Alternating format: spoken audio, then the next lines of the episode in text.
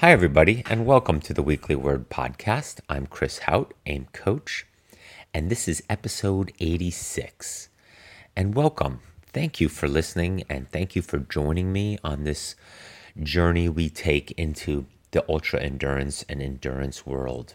And yes, I've talked a lot about it with ultra endurance with regards to how it applies and what the difference is with endurance, but I don't want to leave anybody out because as you have all heard from me many times before, I believe that being an athlete is a mindset, and therefore, as we progress into our training and go from a 5K to a 10K to a half marathon to a marathon and beyond, or from a sprint triathlon to an Olympic distance triathlon to a long course triathlon to an Ironman, or going from master swimming and shorter swims and learning how to swim to open water swims to longer swims to lake swims to ocean swims to, you know, and marathon swims and same thing cycling and a variety of combinations of the sports and hikes and runs and rucks. And there's so much out there that turns us into not only athletes, but endurance athletes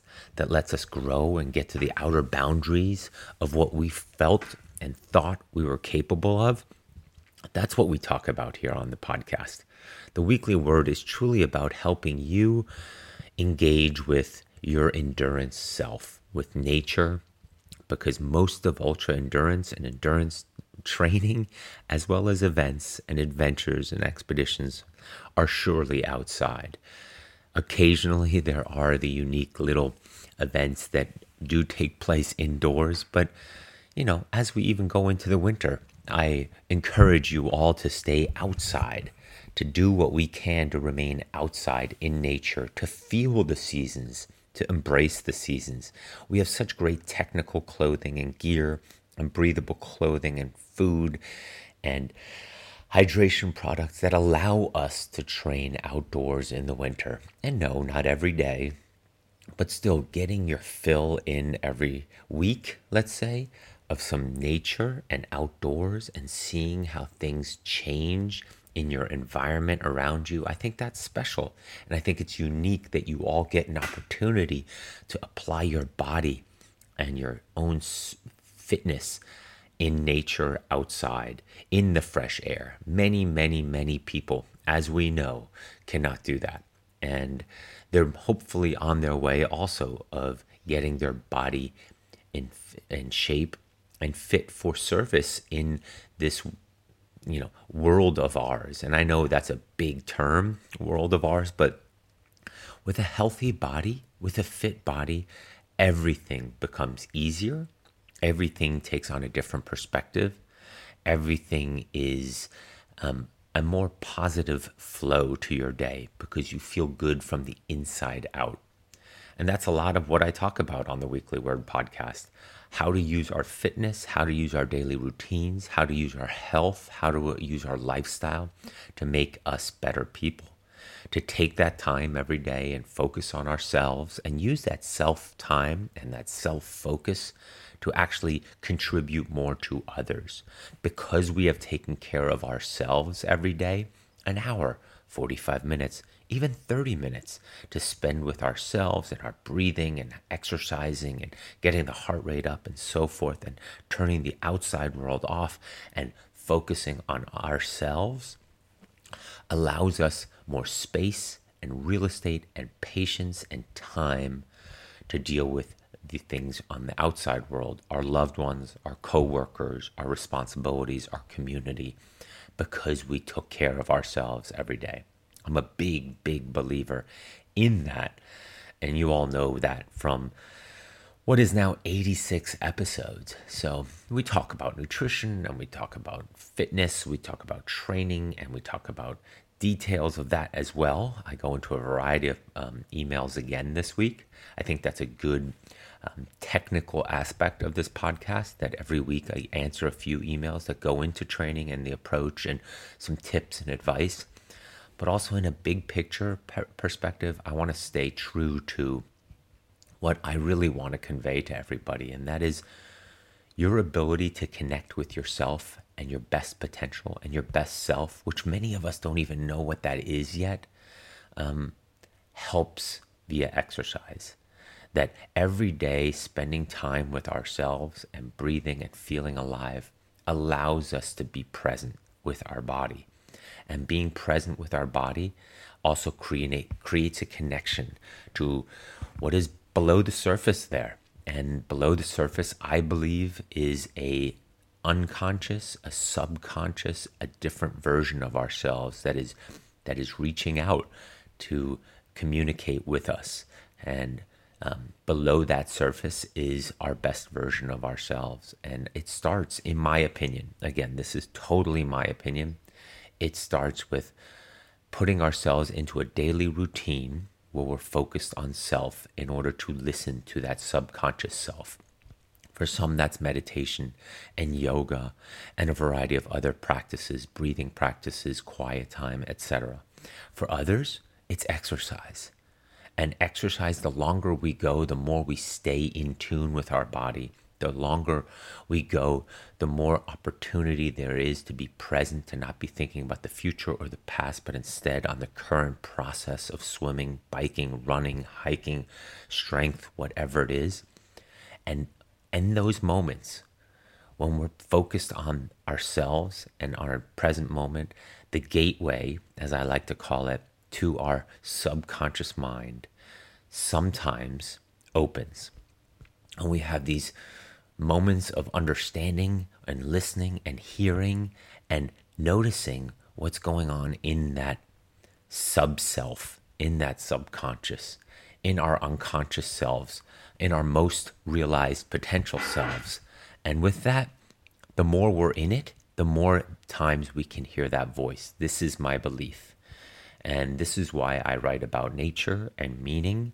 This is why I talk about that growth, is because I believe, and this has been formulated over the last years, um, that because of that growth time and our ability to be in that space more frequently, it allows us to see a version ourselves more frequently that is pretty unique and pretty remarkable and pretty awesome and pretty alive and pretty vibrant and pretty connected and pretty um, good with regards to our place in contributing to the immediate world around us family, work, community, environment. And so that sort of captures more of what I try to talk about here. The three legged stool is actually that connection by daily routine and daily connections to ourselves, we can balance that stool better. And I believe the platform that holds the three legs together is defined by our subconscious and conscious self and our ability to connect with that best version of ourselves. And that's what holds it all together. And sure, like I talk about, there's times where work and family take a bigger role and life of the athlete has to take a, a smaller role. And I go I go through those phases myself. Currently, I don't know what my next adventure will be. Yes, it, New Zealand sounds great, but it might not work out. There's other things going on in my life, a, a remodel of a home, and those things that this is when the three legged stool might need to be reshifted, rebalanced. But that doesn't mean I won't continue to stay connected with the outdoors, with my training, with my daily focus on self. And that's what we like to get into here. We, all of you, and I, because your questions are coming my way and your feedback is coming my way on what you like on the podcast. And therefore, it's a we. This is our podcast. I like to contribute as much as I can to it and then bring in other people as well occasionally in order for them to contribute, as well as questions and insights. But we have created this dialogue that I hope I can have a little bit of an influence on your day to make you a better version of yourself. And no, this isn't a self help um, podcast. This isn't from a psychological standpoint, a um, coaching podcast like that. But again, what I tie this all into is ultra endurance and endurance training and how we can maximize our limited time because we're all busy in other things in our lives to use also that time to grow ourselves. It's a combination of fitness, it's a combination of our own self growing, it's a combination of our spiritual, physical, and mental growth. And all those things at the end of the day make us better athletes. And when we're better athletes, because of those three components that are growing, we're also going to be better people and love what we do, why we do it, the sacrifices we make for it, and others will see how that will have how that has a huge impact on us, and they will support us more in our daily um, training and growth and adventures that we look to take on. Because again, it impacts so many people around us how we train and how we get up at 4:30 in the morning to get in our 90 minute run before work or on a Saturday getting in a 3-hour bike ride or a 4-hour bike ride before the kids soccer games and not because we're forgetting the soccer games. We're getting up at 4 or 5 a.m. We're getting out of the house at 6 a.m. with lights and riding in order to be done in time for family and be at that soccer game or to be done before work and have the evening off in order to be there for our kids and our partners and have dinner and so forth. I mean, everybody has a different situation, but you know what I'm saying. In order to balance it all, seeing what you are sacrificing yourself, seeing it, as well as those who love you around you seeing it, just creates a bigger network of support because they want you to grow too everybody around you, whether they want to admit it or behave like it, they want you to grow too. People like to see people doing better around them because it elevates everything, it elevates everyone around them, around you. And your positive flow, your good energy flowing from the inside out will attract those people that want to see your success. They want to see your growth. Those that are around you that don't want to see it, they'll stand out anyway. You'll notice it based off of your energy that's returned from them, that's negative, that's sucking energy away. Excuse me. And I'm not saying reject those people, leave them alone, or put them on their own path. Sometimes they need help. Sometimes they need your friendship and your support. And feel that flow and that energy and that positive energy that you're emitting around them, that's fine. It's okay for others to suck our energy at times. But as long as you're aware of it, and as long as you're um, in a space that you're okay with it being sucked from you, that's good. That's fine because that allows you again to be a ambassador of health and solid footing and growth and positive energy and to show what daily training and fitness and growth can mean for you. So, and therefore mean for others.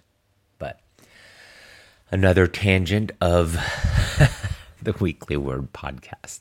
So, um, this week we'll go into some emails, as I already mentioned, and we'll also go into some um, training approaches. I talk a bit about the limits of zone two I talk about taking a break more on the terms of last week on why we take breaks, and I go into some other training topics.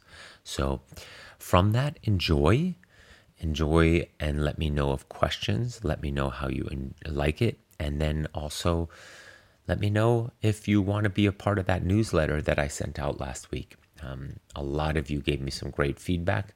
I'd love to hear what's missing too. Um, if you want to get tidbits or information from the newsletter that I'm not providing yet or that you didn't see in the first one, sure, it's the first one. I'm sure it will grow and change. But if there's something specific you would like to see, let me know. Same thing as on the podcast here. If there's something that specific that you want to see or um, topics that you want to address, send them my way. I'm glad to talk about them. All right. Well, enjoy this week's podcast. Enjoy the discussions we have and I will uh, talk to you on the back end of this podcast. I had a conversation with an athlete who I would say two, three days ago, and I've been thinking about it some more just because of how I'm conveying, relating the message. And one of this this conversation revolved around taking a break due to a pretty busy year of training and a newer athlete of mine. So a change in training. And his previous coach seemed to have valued a different type of approach, less uh, quantitative, more on feel and observation. And I know that sounds weird coming from me because I definitely am a proponent of feel and observation, but I also like to work with athletes um, that are looking for a new stimulus with regards to numbers, with regards to wattages, with regards to percentages, with regards to their growth and quantifiable growth, I should say um, whether that's in running or cycling. It's harder to do in swimming, but there is a way to do it in swimming. And um, but I won't bore you with those details here. And so, with that switch in training, you know, the body is stressed in a different way and it's asked to do different things in a different way. And it's asked to adapt to the training in a different way and different recovery phases and different stimulus and different routines and different training patterns and especially different training load. Now, you know, it's a question of higher quality in this case due to A, the numbers, B, the distances he was getting ready for were shorter than your typical ultra endurance event. So there was more quality involved. And also, his profession had a high level of stress with regards to the um, branch of the military he's in. And so, therefore, you know, when he was training, it was pretty focused, it was pretty on, and he was really enjoying it. And he wanted to go crush and do his best at um, 70.3 World Championships, and he did. Um, a very diligent, focused athlete. Um, but that being said, after the World Championships, I felt it was a good idea to take a break, to let the body really absorb, um, change the focus, shift the focus, um, allow it to exhale a bit, do different activities before we do a big um, full season build into our second season together, which would be our first full season together, which includes preseason um, and then the full season build. So, but that was not the case um, because um, the athlete wanted to do a few more things and had a few other things on the radar, as well as is the type of athlete that enjoys just always racing and being on and frequently um, validating training performance, training um, data as well as just enjoying to race. I mean, there's nothing wrong with that. Um, and I'm not here to have any opinion on that. I believe there's people who just love to race. And why would I in any way want to discourage that? Absolutely. Go race, enjoy this, have fun. Like I always say, this is a hobby. And if that's what's fun for you, for sure, let's do it. But as you all know, I don't enjoy it from a perspective of injury risk, burnout risk, um, lack of absorption risk, adrenal fatigue risk, um, just overall body tired risk, motivation risk, all kinds of risks if there aren't gentle waves in the cycle. And as we talked about last week, of um, clear breaks in our um, growth year after year, that there aren't true reset buttons, and that the body, the mind, and the spirit can truly distinguish between the end of one season and the beginning of another. Um, and as you know from last week, I feel that's very important. But that is also, in some ways, a conflicting message to many athletes that I have that are starting now in training for next year. And so, as I finish with this athlete, um, he, in this case, will most likely have to pull back anyway because some um, injuries, niggles, have crept up and are not going to allow him to carry through the fall and into the early winter with the racing and the training as he had planned. And so I had said to him, you know, eventually our bodies will tell us when it needs a break. And it can do that by agency, which is um, it will eventually get itself injured, not on purpose or not like as if it has a mind of its own, but it, there's just a breaking point. And at some point, um, those cracks, that pressure, will increase and increase, and pressure finds cracks, and cracks will get further opened, and soon we'll have a broken engine, um, for lack of a better description. Now, that's not to be an alarmist here and cause all kinds of negative downer um, conversation around that. But again, it, there's times where we can be motivated, but if our body's not playing along, we can't force that. And that's one of those times where I say to many athletes, my athletes or athletes in general, there's times where you can do mind over body. Absolutely. But there's absolutely times where you can't, where the body will tell you, nope, we're done we want to a break. We want to exhale. And if you're not going to take it, we'll force it upon you. And what I meant before by agency is you can do it on your own choice and your own control and when you want to do it and do it because now's the smartest time and life lines up and priorities line up or your body can take it from you. And I'm not saying in a huge form of a stress fracture or something broken or being um, chronically sick. No, no, no. I'm just saying that something comes up where we know we should be pulling back and we have to listen to that. And so then there's that flip side those athletes that I'm having start now. And you would say, well, Chris, that's very contradicting. On the one hand, you're telling these athletes to take a break and some time off. But on the other hand, you're telling me or these athletes now, eight, nine months, 10 months before their event to get started. What is that? What's up with that? Well, it's a different approach and a different theory at play there. And that is when the athlete has limited time in their training, as well as are brand new to me, as well as I don't know their history, as well as um, a few other things in the narrative of their story line up that time allows us to take that pressure off Time allows us to get to know each other. Time allows us for wedge weeks and wedge days where we need to skip training because we're not quite there yet. Our body's not quite yet there yet. Our body's not quite aligned with this training volume yet. Or we're still recovering from a previous injury from before me. Or we are not used to this type of training frequency, volume, intensity, whatever that is, and we can spread it out more. Absolutely, we want time. And many athletes have big, scary goals. As I say, they've taken on goals that are on the far edge what they deem possible. They're not really that certain they can do it yet, but I'm proud of them for taking on something dangerous, scary. It addressing a fear, not necessarily a fear that they feel inside, but something that is on the outer edge of their confidence right?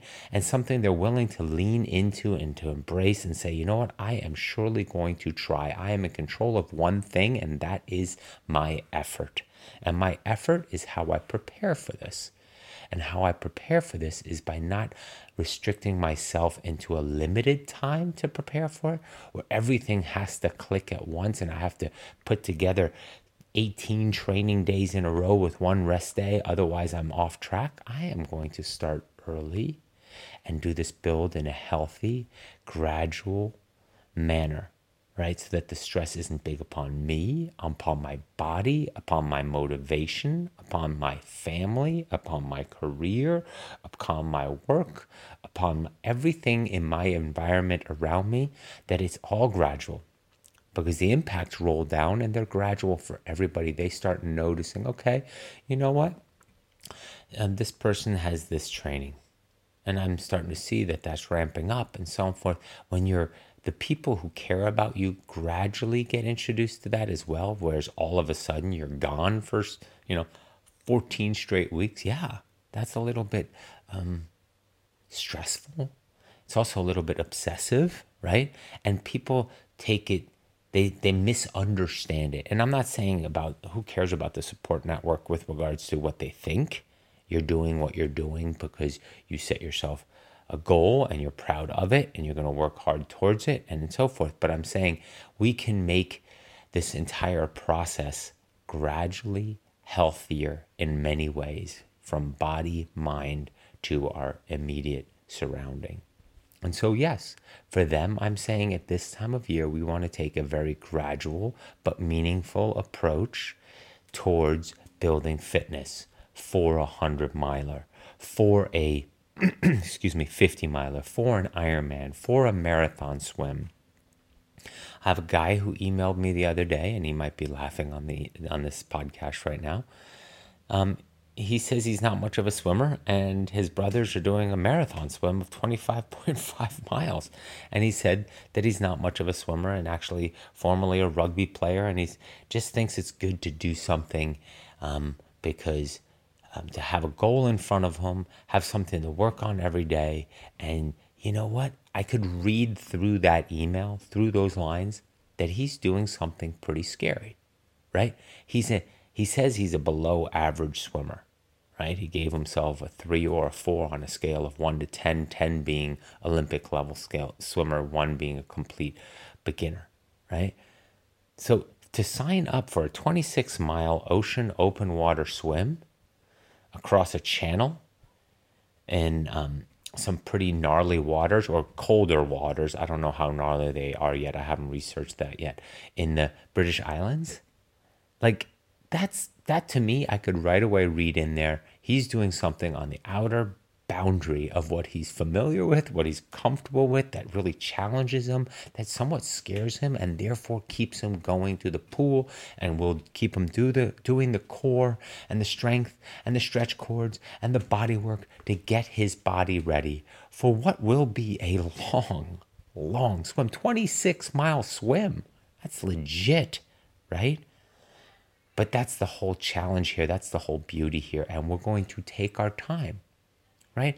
I bet you if I threw him in the open water right now and asked him to swim two miles, a tenth of uh, 2.5 miles, 2.6 miles, a tenth of the distance that he's going to be doing, he would struggle.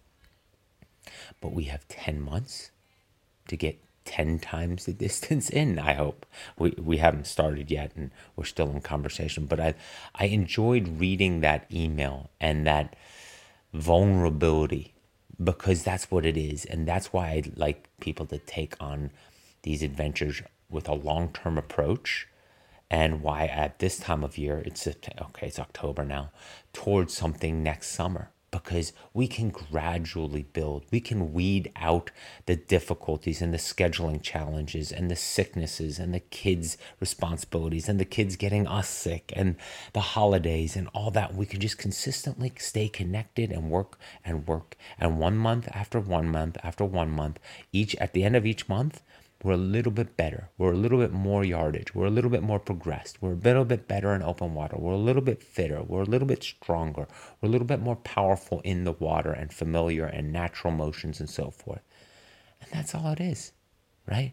We control only our effort and our prep as we're moving along. We don't control tomorrow. That's the future. We have zero control on the future. We can mess with the probabilities of the future Sure, we can pr- predict, um, not predict, but we can um, get a sense what the highest possible, out- highest likely outcome is. Sure. But can we absolutely predict? Do we know the future? No. But we do know one thing today and what we can do our best at today. And that is preparing ever so gently towards that long term goal of ours. So that's the two ends of that spectrum, right? Those athletes that are on edge that should be taking a break because they have a, accomplished a lot this year. They've put their body through a lot this year. They have provided it with a new stimulus and asked it to do a lot. And now it's time to allow, reward that body, give it a break. And for some athletes, like I said last week, I want them so itchy and so moody and so upset and so antsy and so um, not depressed, but um, you know, gloomy or um, moping around the house type of attitude that they truly understand what they miss about training every day and what they miss about being outside or being on their trainer when it's difficult in the winter or what they miss about driving to the pool or having to get up early in the morning. What is it they miss? Is it the routine? No, that's not going to help us in a few months. Is it the daily um, stimulus of exercise? I hope not, because that's exercising.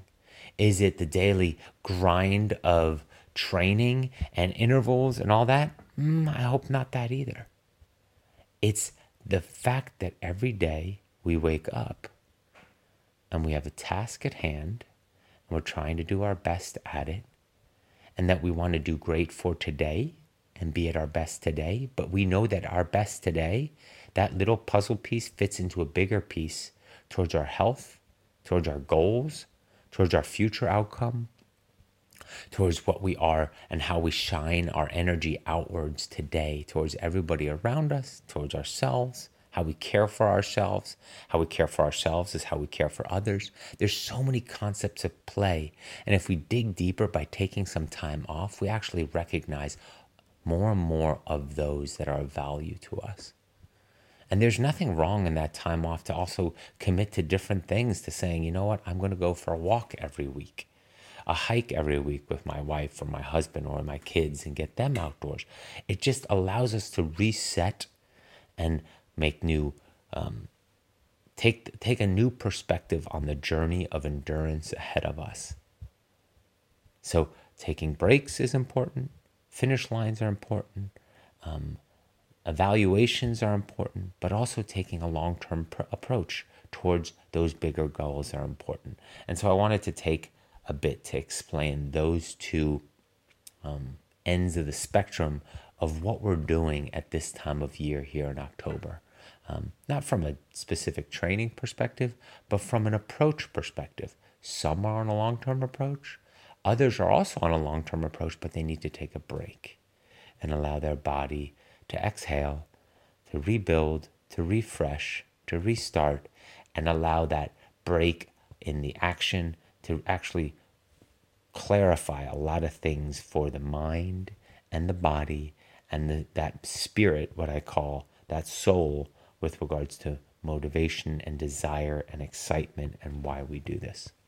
I had a conversation the other day with Hishami, my athlete doing the four deserts.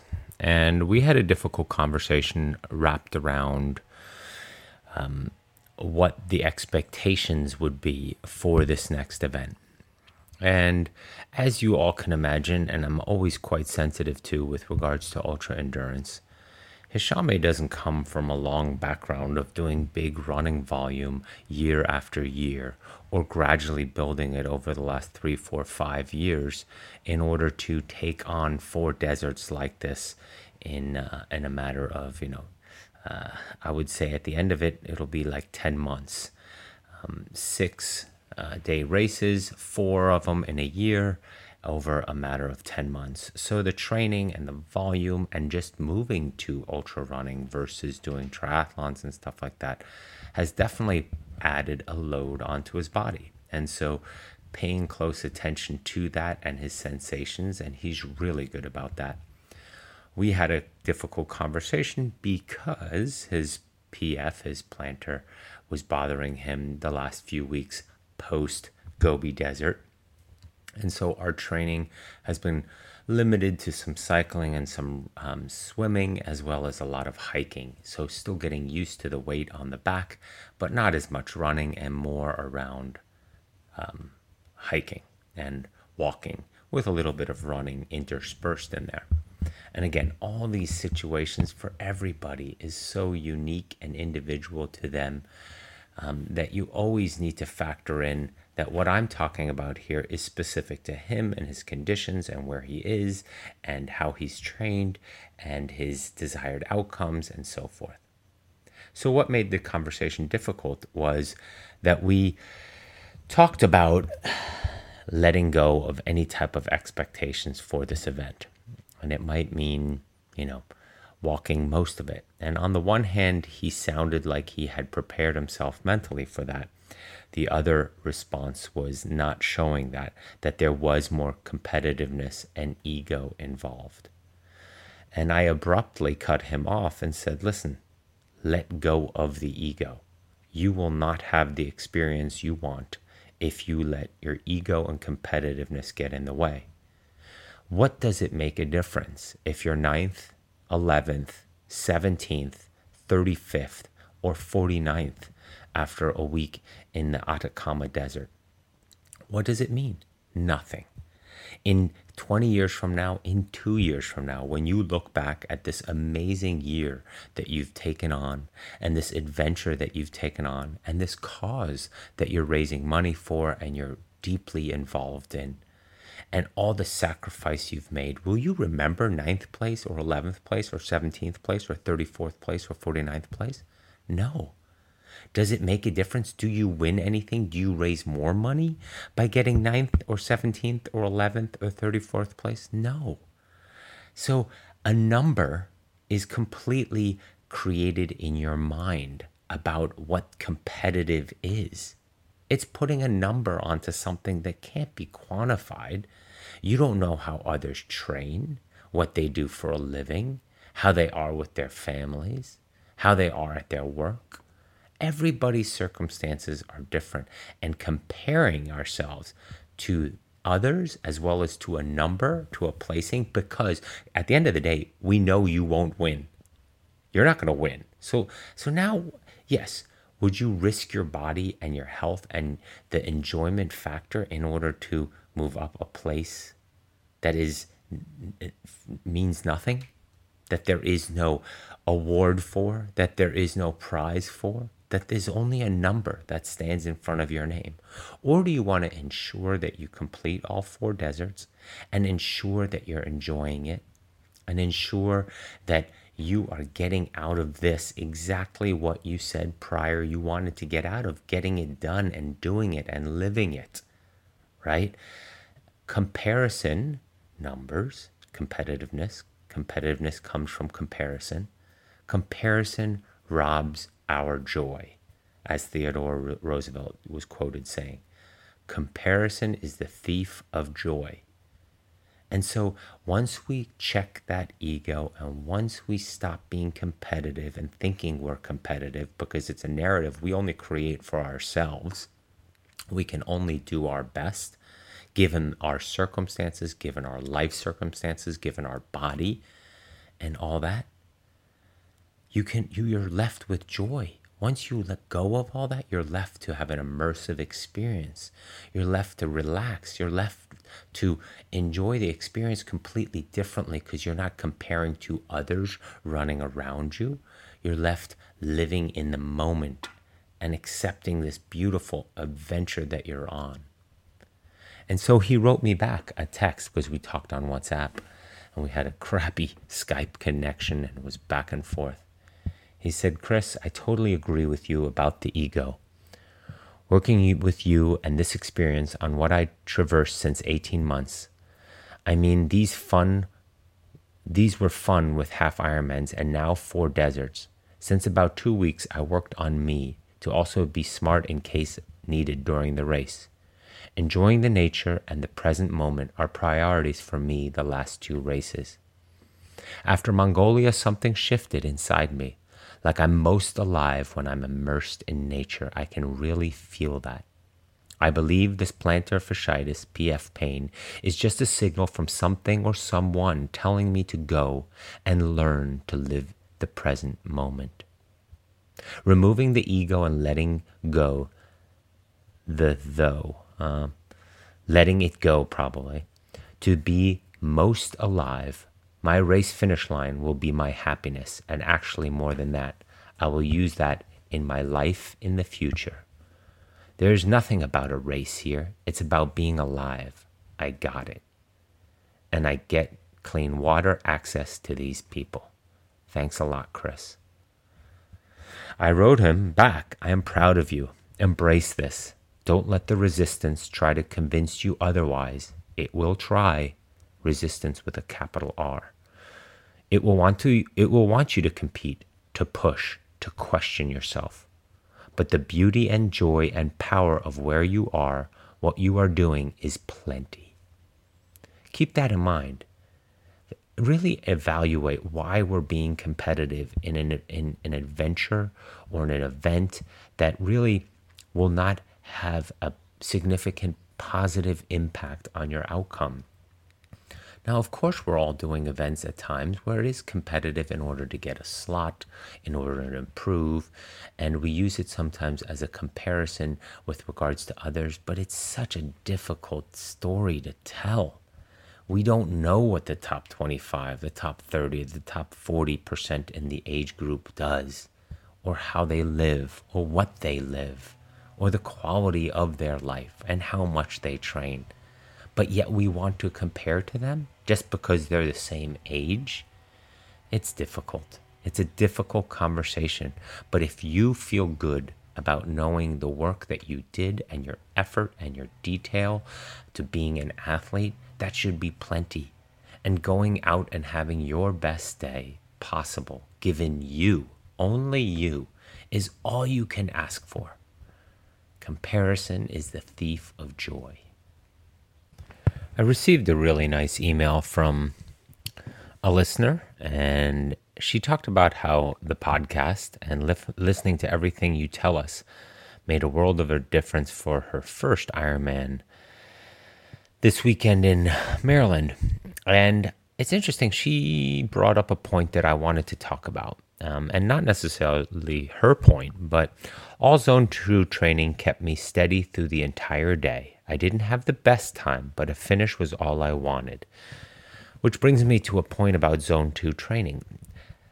We how to describe this? What we're looking for with zone 2 training is how much of the foundation of the pyramid how much the base of the framework of the house we need in order to then top it off with zone 3 zone 4 work how much of it what the ratios are. Now this is a perfect example of how zone 2 work will get you through an ironman healthy, comfortably, not the fastest time, but it will get you through an Ironman. It will get you through a 50K, 50 miler, 100 miler, whatever it is, marathon. It will keep you safe, right? For lack of a better description. Safe with regards to breakdown on the body, safe with regards to training fatigue and chronic fatigue, safe with regards to adrenals, safe with regards to overuse injuries and so forth, because the stress level on the body is so low. And in most cases, I'm pretty safe to say you won't overdo it in the hours at zone two because most of us don't have enough time available in order to do that many hours to create those scenarios I was talking about with regards to adrenal fatigue, chronic fatigue, overuse injuries, etc. But, and here's the big but the quantifier there was the fact that if you want to finish one. And so, therefore, I'm not saying zone two is the answer for everybody. And if you have specific goals or specific times or specific outcomes or specific placings in mind or sensations even during the event in mind, we need to do different work that's specific to you for sure. But I, what I'm trying to say is zone two will get you through an ultra endurance event. Absolutely. In the training, you're safe there. It's comfortable there. It hopefully will keep you motivated without getting too bored.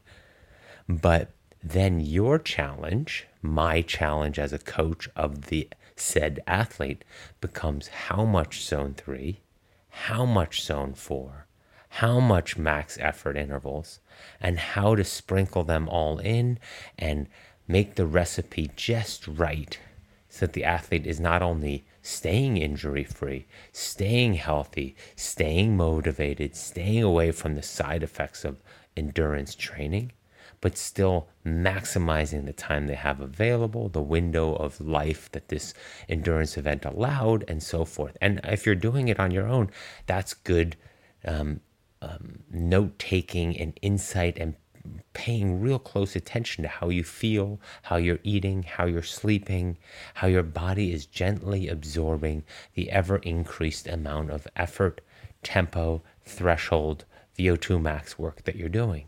And the concoction is no recipe for more than one person, right? Sure, on the bell curve, we can probably apply a bunch of things to a bunch of people, same similar training but within that training becomes the finer details. What I mean by that is I can give you all the 12 week training plan for Ironman, or for a 50 miler, or for a 100 miler. And I could have um, 100 people do the exact same plan, right? And from that, I will have a certain percentage that will do really well with that plan. I will have a big percentage that will do solid, nothing great, nothing bad, but you know, happy with their finish, but not overly um, overwhelmed or surprised or invigorated by it. And then I will have a small percentage that will also be like, that sucked. I got slower. didn't work for me. I was bored or whatever. All the other aspects of a not successful outcome, whether through the training or the, through the event. And so that then is just your generic plan out of a book or out of a magazine or out of an uh, from a website or from one of those that you can buy online via Training Peaks or you know any other type of plan.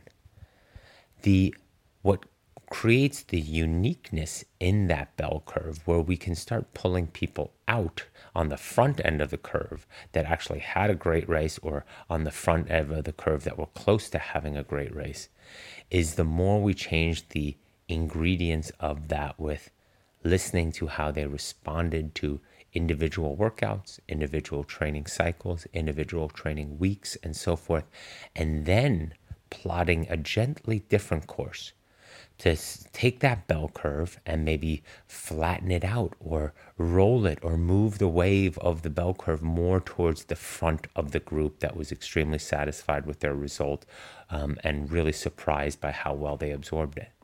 Because then we're increasing the number of people where the likelihood of success is higher because we're paying attention to how their body works and so forth. And so it's just another way to try to explain how Training plans are training plans. They're just something stagnant sitting out there. They're not dynamic. And what makes your training plan, your own individual training plan, whether it's me or you on your own or your own coach, um, what makes it dynamic and work for you is that constant adjustment and going back and forth, and maybe keeping the general concepts of the training, of said purchased training plan in line, but shuffling them around and moving them so that they work for you and your body, and you're uh, absorbing the training and your lifestyle and your family commitments and your work commitments. And maybe they don't fit in a one week window Maybe the workouts of one week in that training plan for you takes you two weeks to complete. Well, guess what? That 12 week training plan just turned into like a 20 week, not quite double, but maybe a 20 week training plan. And you try to get those key concepts spread out more for you because you know A, you have less time available each day and on the weekends, and B, maybe your body needs to recover differently. Maybe after a long ride and a short run in a triathlon training plan, you need a day before you do something longer swimming and running. Or maybe when we're getting ready for um, a 50 miler or a 100 miler, like I typically like to do, is after a long, steady aerobic day, I like to do leg turnover and speed work. And higher heart rate efforts to shock us out of that one speed, not lethargic, but just the one pace that the body recognizes in leg turnover and sort of energy levels. I like to shock our bodies out of that and always follow up a long day, aerobic, slow day with some speed work, right? Um, maybe for you, because you athlete, um, X324571 needs a day of rest in there or needs a morning of recovery and then an afternoon where we gradually do 30 minutes easy and then sprinkle in some speed work, but not a full speed work workout. Or maybe we need to do that on Monday afternoon. And maybe you prefer a bike ride at high heart rate, high cadence efforts, but not because of the pounding, but because of the leg turnover, you're getting the heart rate up, right? It depends. And, and so, therefore, now this training plan the concepts stay in place, but we've stretched it out over to maybe from a Saturday, Sunday to a Saturday, Monday, right? Or now we're including more cycling in a running training plan. And so now things spread out a little bit more because you're doing the work differently on the bike and so forth.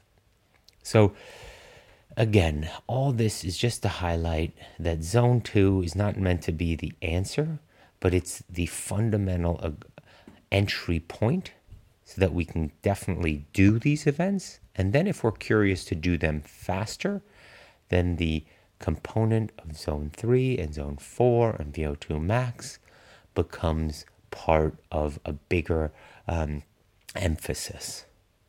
So, yeah, I just thought I'd share that. Well, let's dive into some more emails this week. I have so many to go through, and I think it keeps things going with regards to the questions and the training implications and the training applications and so forth. But before I do that, I wanted to bring up um, a side point, and that is reading some of the logs lately. I've noticed that there's a little way that we can not trick, but change, reframe how we're going about, especially the log, because the log is our training logs are a unique opportunity every day to sort of journal a little bit. And the cool thing about our training is that it's just us. So it's just an opportunity every day for us to focus on ourselves. And we've talked about that a lot, but also to journal about ourselves and try some things out um, that we can apply in training, but that, as we all know, bleeds into other areas of our life. And one of those is this interesting format that I would say I read a fair amount, and that is the the way we frame how the day went or how the workout went. Whether it's in race reports when they say, I wish I could have, or if it were only for, or I know I can do better, but, right? Um, I would like to reframe that in most workouts, and I would give this a try for a couple of journal entries of your workouts, training peaks, workout log. Um, I think there's a, a, a, few others that people use out there, but even in your own training journal and switching that format, that verbiage to today was a great workout because I'm maybe listing two or three things.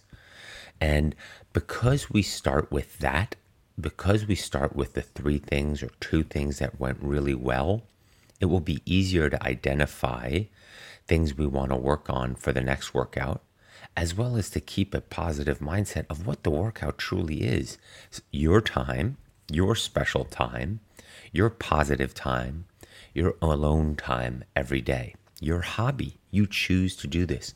So as we enter it into the log, today was great because right? I worked quite hard when I was working on my drills. Hard being, I focused on good technique and sound posture and light feet, for example.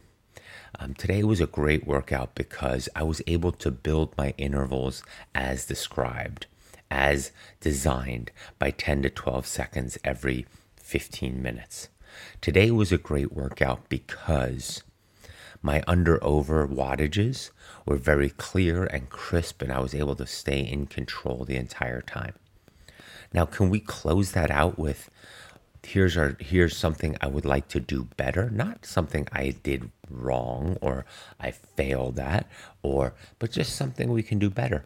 And that doesn't always have to be identified. We can just leave it with these are the things that made today's workout great. The weather was awesome. It wasn't too hot today. It rained yesterday, so the trails were soft and um, muddy and dirty, and it felt amazing. Or it cooled off, and I was able to run at a better heart rate. Or it was really hot out, and I was able to run in just a tank top or, you know, a t shirt or you know i was able to i mean there's so many ways to identify what makes that workout great maybe not the workout itself, but like I was just describing, the environment and so forth. Use your training, use your time every day that you are in control of, that you choose to do in order to create a better mindset, a better narrative, a better outlook for the rest of your day and in general. Because switching over to a positive mindset, it's not artificial. You're identifying some clear things. And maybe it's only two things. Maybe it's only one thing. And maybe we leave it at that. But by switching over to that, the, the positives in it, it just gives you a different feel of accomplishment. Again, try it for a few workouts, see how you like it, or see if it has any effect. If not, that's fine. But at least you tried and you're trying to apply different concepts and theories with your alone time. It allows you to test it on yourself and has no impact on anything else, right? It's your own training journal. Sure, for my athletes, I see it, but I love reading athletes. I mean, obviously, me as a coach, it makes me feel good when the athlete writes, Today was awesome because. Today was a great workout because it makes reading it so much better. So, back to this email or the, the first email. Um, I enjoyed their interview with Eric and on how his Tough Mudder training was going. I thought I would out, reach out with a few questions of my own. I'm currently training for my third half marathon in November, with it being my first time doing it heart, on heart rate based training, thanks to you and Richie. I call him Richie, as you all know, Rich Roll, for inspiring me. I've decided to run my first full marathon next year at the Detroit Free Press Marathon. Right on, go blue. Um, yeah, I'm a Michigan man. To celebrate my 30th birthday, well, that's awesome. After that, I believe I want to eventually take on 50Ks. My question for you is what sort of fitness training should I be doing between my half marathon and when I start the full marathon training plan? I live in Michigan, go blue. So typically during the winter, I don't run outside much. Should I focus more on strength training? I would uh, I would like to avoid losing all the fitness I've gained this summer. I apologize if you've already covered this. First of all, never worry about things that I have covered already. I don't have a good index um, show notes of my podcast, so I realize some of these things will get duplicated and talked about frequently. But I also feel every unique case is different, there's a double entendre there. Unique case is different. But um, with that, I think we all learn by hearing it repetitively. So this will help. All right. So, what would I do after this half marathon in November and a full marathon next year? Now, it depends when that full marathon is. Is it in April? Well, then something from November a growth and a training plan and a progression to April is a different story than, of course, to July or August of next summer. So that would become the first question. Um, when we have time like that, and as you've heard here before on the podcast, I like it that we can build in more recovery weeks. We can gently build up the stress, the volume, the bigger run weeks, and then pull back and really have a recovery week or a very light week, and then gently build back up again and progress past our previous point ever so gently. So, in an ideal world, that you don't even realize, wow, I've put together some great training weeks.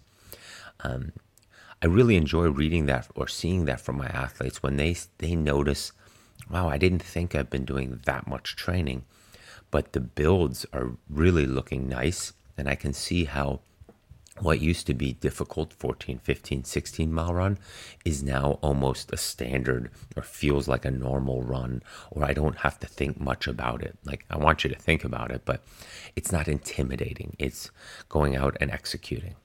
So but given the winter um, there are a variety of some great options especially um, in michigan and the mid upper midwest. Um, I love running outside in the snow when there's fresh snow, and you can get some great um, um, clips uh, for your shoes. You wear regular running shoes, and you can put something over them that allows your footing and traction to be really great. Um, and I'll have to send those out if you need them because I don't remember what they're called. Actually, let me check. There we go. They're called Yaktrax and I really enjoy those. Um, it makes running outside in the winter so easy. And um, these days, with the technical gear, the clothing um, that is breathable but warm, it do does really make it a unique experience to have the opportunity to train outside in the winter. Now, don't get me wrong, I know what it's like to train in Michigan in the winter. Well, not really. I was a swimmer there, so I would move from the dorms to the to the swimming pool. So it was cold, but not that long cold with regards to running. That being said, um, I would do that maybe once or twice a week, getting outside, enjoying the outside. And, you know, as we know, there's not always snow on the ground. So once or twice a week outside with the proper footing and the proper gear. Once or twice inside um, on a treadmill. Again, keeping the volume progressing and so forth. I would probably use my long runs outside and do my quality inside. And then, yes, some strength training, some core and stability, and some different activities. So I just listed four workouts of running a week. If you have some extra time, that's great. Um, and then working in one or two gym and strength, strength and stability sessions. Now we're talking six sessions for a week, which is plenty because that'll give you one day off. Now we were at seven days. Now, the strength ch- sessions and the core and stability st- sessions, as all my athletes know, I love to have those cleaned up with a little bit of running after. So 20 to 35, even 40 minutes of good, clean posture running post strength, stability, or core in order to recruit the muscles for running on a tired chassis frame body. Um, it just makes you more alert, alert and aware of the muscles you just fatigued core, midsection, hamstrings, glutes, hip flexors, and so forth. And then activating and using them in the discipline you're going to be applying them for. Um, so that's extra runs right there a week. Then the other days, some speed work and leg turnover, which is great on a treadmill. Keep in mind, treadmill running has a very unique quality of A, getting your leg speed up, and B, some really good treadmills have a downhill aspect. Um, nothing steep, maybe minus 1, but again, helping you get the leg turnover up without destroying your quads and hamstrings and so on with regards to pounding downhill. Just a slight downhill. Again, leg speed up, bigger stride, higher leg turnover equals a faster time. And then, of course, those long aerobic runs outside, which A are invigorating, B burn your lungs because the air is so cold, um, and C, uh, like I've always said, the heart doesn't know what it's doing. So just keep it pretty steady out there. Just go for a nice long run. If it's too icy, too slippery at times, so you walk a little bit. Um, but yeah, I would keep it mixed up with outside, despite despite the weather. Um, and that's how I would probably go about it. Again, it depends if it's April, it depends if it's August. So I hope that helps. Um, should I focus more on strength training?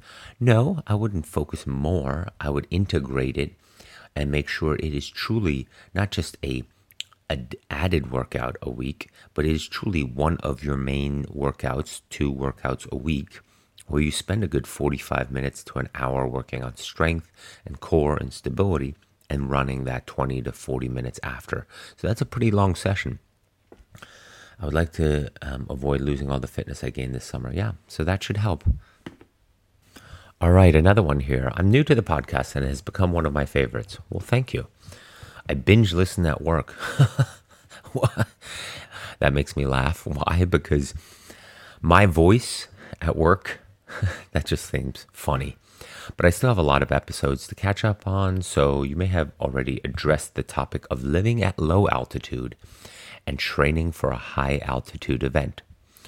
I live in Atlanta, hot Atlanta, so I'm not much above sea level and I want to run a Leadville heavy half marathon next June. Even though it's not an ultra endurance event, I think the altitude will make it seem like one. I've read that training in the heat, which we have plenty of here, can cause adaptations similar to training at altitude. But I'm not sure if that's accurate. Is there an episode that addresses low altitude training? Yeah, this one. so, um, by the way, my group that did Leadville 100 last year, um, in August, well, not last year, a couple months ago, they were from Atlanta. So um, their ability to train there and then race at altitude was um, something that they worked on. Um, now they had a different coach. I just helped them a little bit, but um, that coach prepared them well for the event. But also they had the luxury of going up to Telluride, going up into the Rockies a couple times to see how their body would react to altitude. Um, the other thing to keep in mind there is that your ability to get to altitude and see how it will react and how it responds and how you feel from it will carry over, um, obviously, really well to your training. But it also highlights that some of us are just more prone and more responsive and have a better ability to adapt to altitude than others. There's a lot of studies out lately that talk about this from a genetic standpoint that some of us just have the ability to do better at altitude than others. Now, it's not that we're magically at the same speed, same heart rate, um, same lung capacity, all that. No, but we're able to deal with it better. We do have a better response in the body for it. And those that don't, despite any adaptation, it's never going to reach a point of comfort. So, knowing that, I often say, well, instead of focusing our energy on trying to adapt for altitude, I would get up there very um, short period of time beforehand and just go do it. One of my athletes, she is in China and um, she does things at altitude all the time. I, I, talked about her a few months ago on the podcast on doing this super um, high altitude run, um, a sky run in China you know, she was above 10,000, 12,000 feet and coming from sea level. You know, it's just a question of slowing down and finding your comfort zone. Um, what I've noticed at altitude in general is that once your heart rate, your breathing pattern goes over a certain level, whatever that is for you, the recovery process of that is hard because you're almost hyperventilating. And because of that, it doesn't allow you to get the proper breaths and slow the heart rate down and then get back into a groove or a place or a heart rate rate or a, um, a breathing pattern that is more applicable to you. So knowing that has been a big key for a lot of athletes of once I've gotten over that threshold, uh-oh, be careful here, dial it back a bit because I can feel the shortness of breath. I can feel I'm not panicking, but there is definitely that um, um, response in the body. Um, it's it's almost neuromuscular um, via neurotransmitters, via a fight or flight aspect um, that you would want to stay away from that. Now, can you recover from that? Of course. You just have to stop, start walking, really bring the heart rate back, really control breathing, and then settle back in.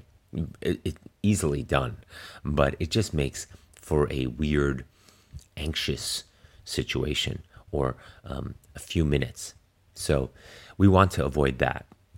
But in your training, yes, heat is shown to help um, a little bit and not enough where you feel better at altitude because you don't have the comparison, right? You don't have the comparison of how you were at altitude before heat and then after heat training. Um, I would not overthink it too much it is what it is. And I know that's a lame answer, but you, unless you have the opportunity to go train at altitude or spend two, three, four weeks prior at altitude um, to Leadville or this half uh, half trail marathon, then there's nothing you can do about it. And so you can only get to your fittest.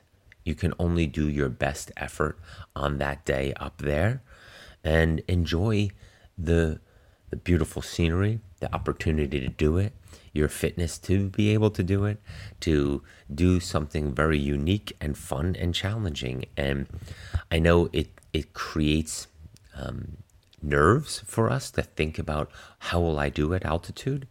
But change that narrative, I would recommend, because there's nothing you can do to change it, right? There is no control factor there.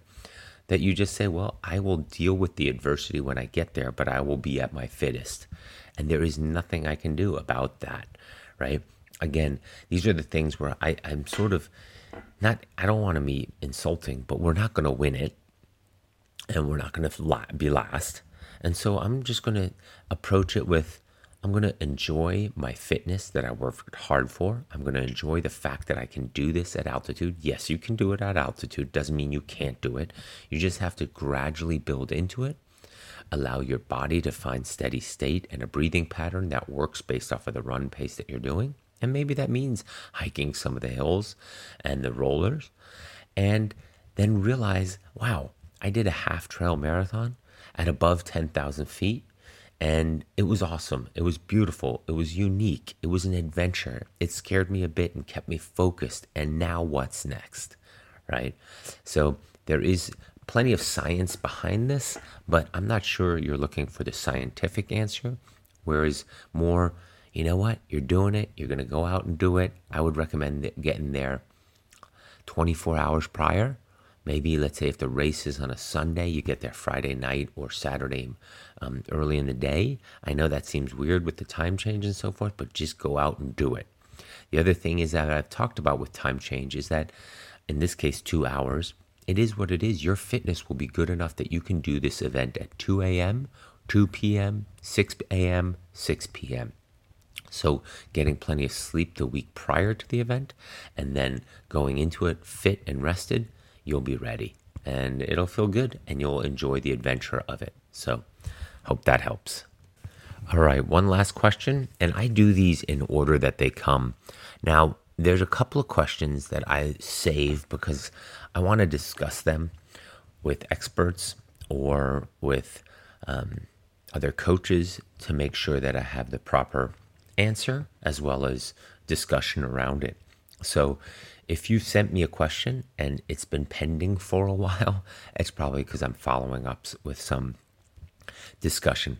Um, another question is, or another topic I wanted to bring up is I'm going to have Emily on the podcast, I would say either next week or in two weeks from now. I head to Hawaii next week, so not sure on how that'll work. Um, we'll both be there, but of course, um, we'll be busy doing other things. And so maybe in two weeks from now. So if you have nutrition based questions, maybe this is a good time to send them. The, the, the part that I'll qualify that with is we got to keep that high level because nutrition is such a individual process, an in- individual um, um, outlook slash input slash unique to you um, that getting into the weeds of that i know her response will have to be i need to see your food logs i need to get some blood work done i need to do this i need to do that in order to paint the proper picture of you, the athlete, who is asking for some input. So we can talk bigger picture, we can talk different approaches, we can talk different um, diets. Um, and again, these are sensitive topics to a lot of people. So we'll just have a discussion around it, her and I. And along those lines, um, understanding that food is in a very an emotional attachment in our day to day it becomes not only a sensitive topic, but becomes one that's um, debated heavily because we all feel good about what we're doing. So, if we keep the questions in sort of that array, that way we can sort of um, answer specific questions that people have with regards to, well, what do you think about, um, you know, fish these days? Is how often the week would you recommend we eat it? you know, something like that. We can give guidance, we can give insight, we can give whys, but again, we don't know what else you eat, what other nutrients you're getting, what uh, you know, how your body's absorbing them, um, what your training patterns are, and so forth. So, let's keep the questions somewhat um, on a level that we can truly give you guidance versus some vague answers. So, like, what do you think of keto-based diets? Well, we can answer that from an athlete perspective, an endurance athlete perspective, and bell curve, and what we've seen over the years with regards to results and outcomes and theories, but it might not give you any actionable items, right? Um, when it comes to other questions where we can give you actionable items, would be um, before a race, what would you recommend for breakfast? Or during a race, what would you recommend for this because I'm plant based? Or, you know, after a workout, you recommend what would you recommend I eat and I'm this or I did that. And um, so hopefully that that categorizes the questions a little bit more. But I have a good six or seven people here with emails with nutrition based questions. So, uh, so last email, sorry. in this regard, I really want to thank you for your comment about A and B races and tapers. Oh, this is the person I answered a previous email from. I went into the year with my early summer race being my B race and my end of summer race being my A race. I was considering doing a shorter taper so that I could maximize my training windows. Ended up doing a full taper and really going for it in my early summer race. I agree with those, by the way, I'll cut you off there, because we take what we can. If we're feeling good, if we're healthy, and we want to see how we're progressing with our training, go for it. I don't like that B races, A races aspect. And many of you know this. A race is a race. It's an opportunity to put forth our skill, to highlight our training, to understand what worked in the training, and to practice giving it our best effort. Along those lines, we also have a huge training effect from hitting that deep of a well with regards to output. Um, some of the best training sessions you can do are where you spend some time in every zone, in every energy output of the body aerobic, anaerobic, VO2 max, you're busting through ATP, you're emptying your glycogen stores. All that has huge effects on the body because, again, evolutionary, that's how we're designed. We're designed to tap into all of our reserves, recover from it, rebuild from it, and come back stronger. That's how adaptations happen.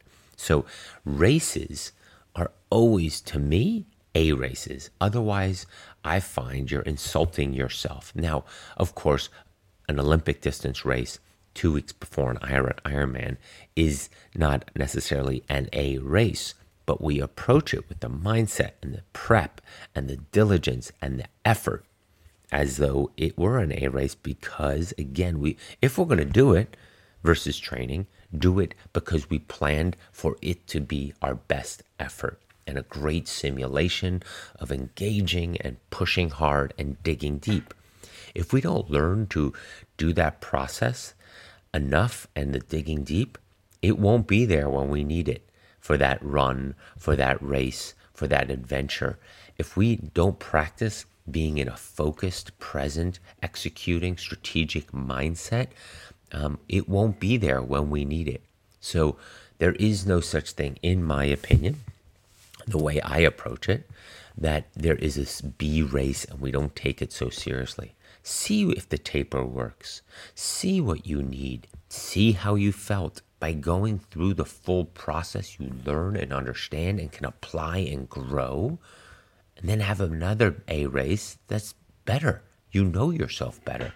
You know, any world class elite athlete, think of it. They have plenty of A races a season, right? They're looking to do their best at multiple A races. So, yes, we're in the endurance realm, and to say we can't every weekend have an A race that's 10, 12, 30 hours long, I get that. But again, we can approach it if we're going to put it on the calendar and if it's going to be there and and take away from other time because we're going to rest for it look it sounds like a little bit anyway. Well then let's do the full gamut and learn and approach and some of you might say well chris that's not how you do it with me as your athlete um, i do it like that yes but it's a question of how quickly we come out of it, how you feel recovered after it, and how quickly we taper down before it. And it's all just learning and applying your your fitness level and your taper drop off is still a different uh, it's a work in progress what i mean by that is that we're still testing what works best for you right? This is where I've had that conversation on the podcast with sometimes athletes need to stay attached to their endurance fitness to feel good and confident going into the endurance event. Others are okay with two, three weeks of very light activity and still staying connected to their endurance platform, despite not having done anything endurance for two, three weeks, but fresh and bouncing off the walls and ready to take on a 12, 14, 18, 20 hour event. So I do approach it like that, but I'm also trying to learn different approaches with regards to you, the athlete, to know as we move on and as we grow in the sport, what seems to have worked best for you physically and mentally.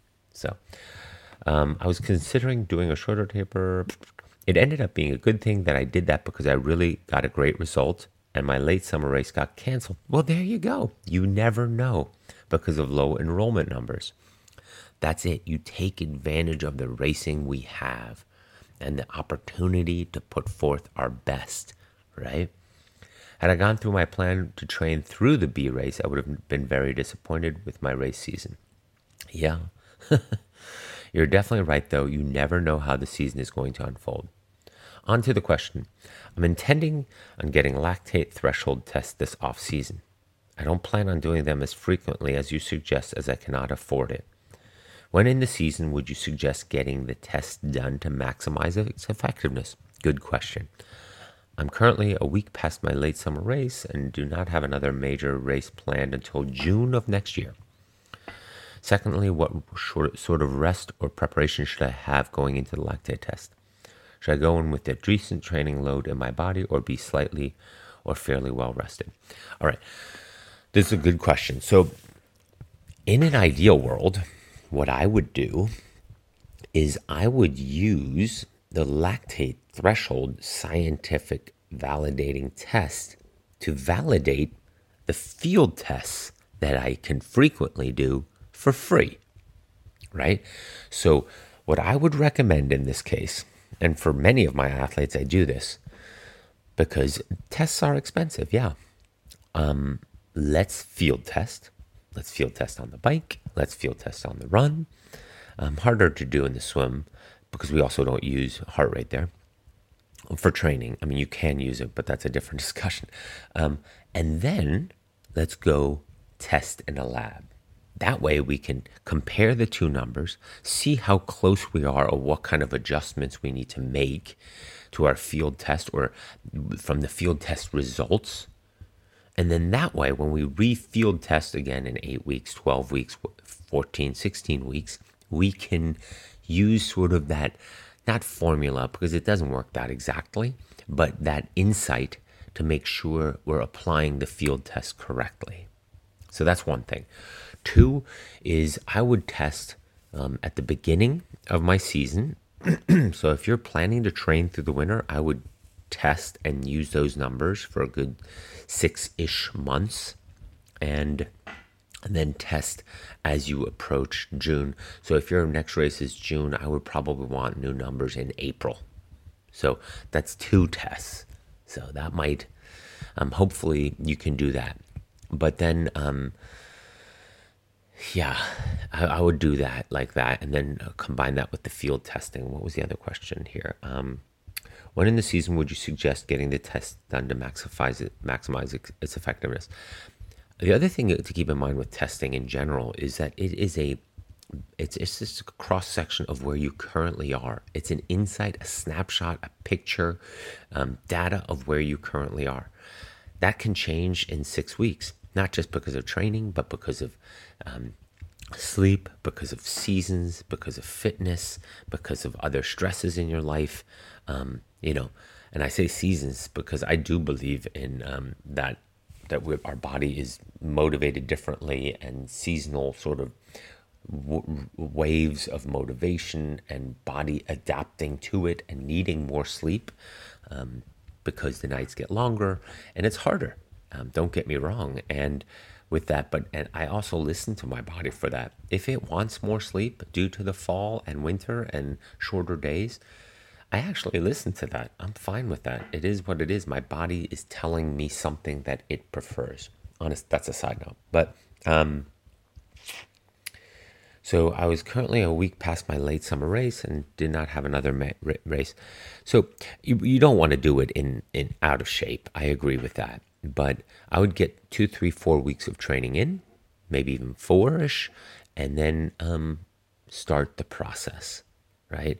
Um, and then again, comparing it to field testing. Secondly, what sort of rest or preparation should I have going into a lactate test? Well, a good lactate test tester will tell you they want a good 24 to 36 hours of rest for it. It is a max effort. With good lactate threshold testing, VO2 max testing, well, you hear that in the in the wording VO2 max. Um, you should be hitting failure. This isn't something where it's just a couple of stages and then you're you you have enough data or you feel okay and then you're done. No. You should be failing. It should suck. Quite honestly.